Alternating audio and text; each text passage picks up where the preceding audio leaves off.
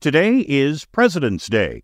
It also marks a year since former President Jimmy Carter went into hospice care.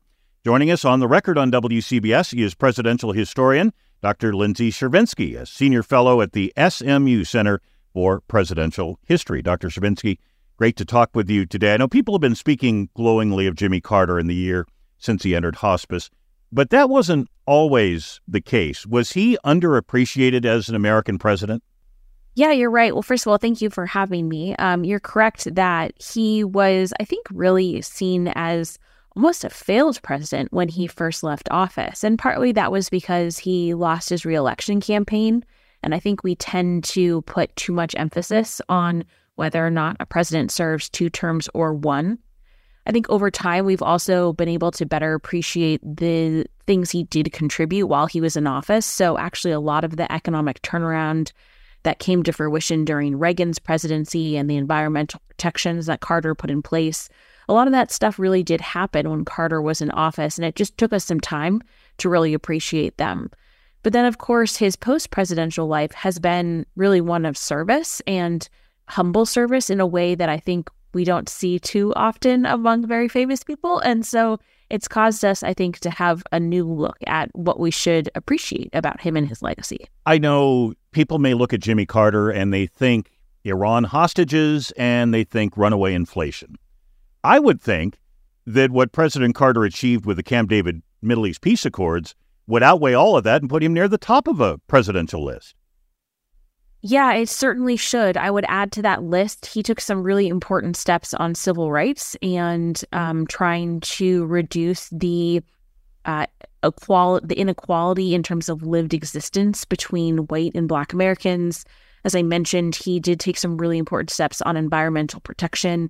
He took some very unpopular steps to bring down that inflation, and it took a little while to feel it, which is, I think, why Reagan tends to get more economic credit, but there's a lot from his presidency that I think really does deserve a lot of praise. You know, there is a saying that time is a great equalizer. Jimmy Carter has been out of office now for more than forty-three years, which is just mind-boggling. That time has been kind to his legacy, hasn't it?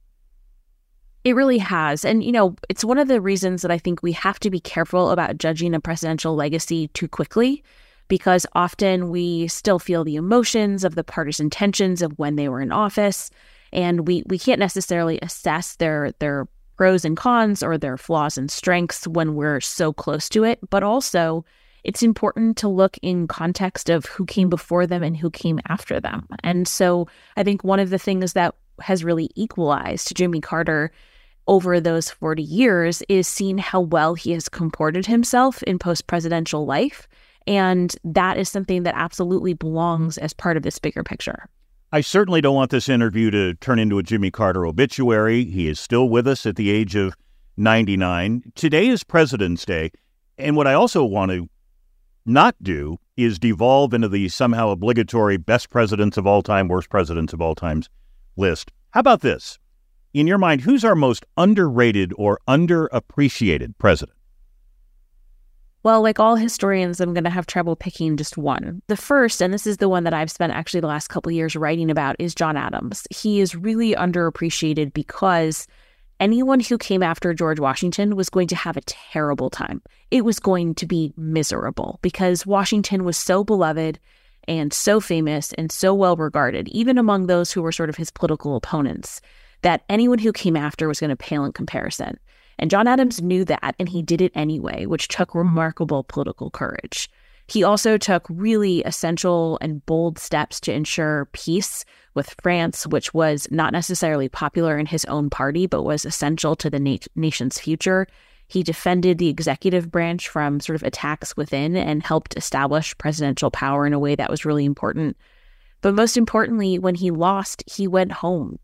And he didn't throw a fuss, and he didn't contest the election, and he didn't give any space to Federalist schemes to try and overthrow the results. And that was a radical and revolutionary act, which we expect of our presidents, but he really started that precedent, and it's really important to remember. Always a great discussion with presidential historian Lindsay Chervinsky. On this President's Day, Doctor Chervinsky, thank you for joining us. We appreciate it. My pleasure. Thanks so much for having me.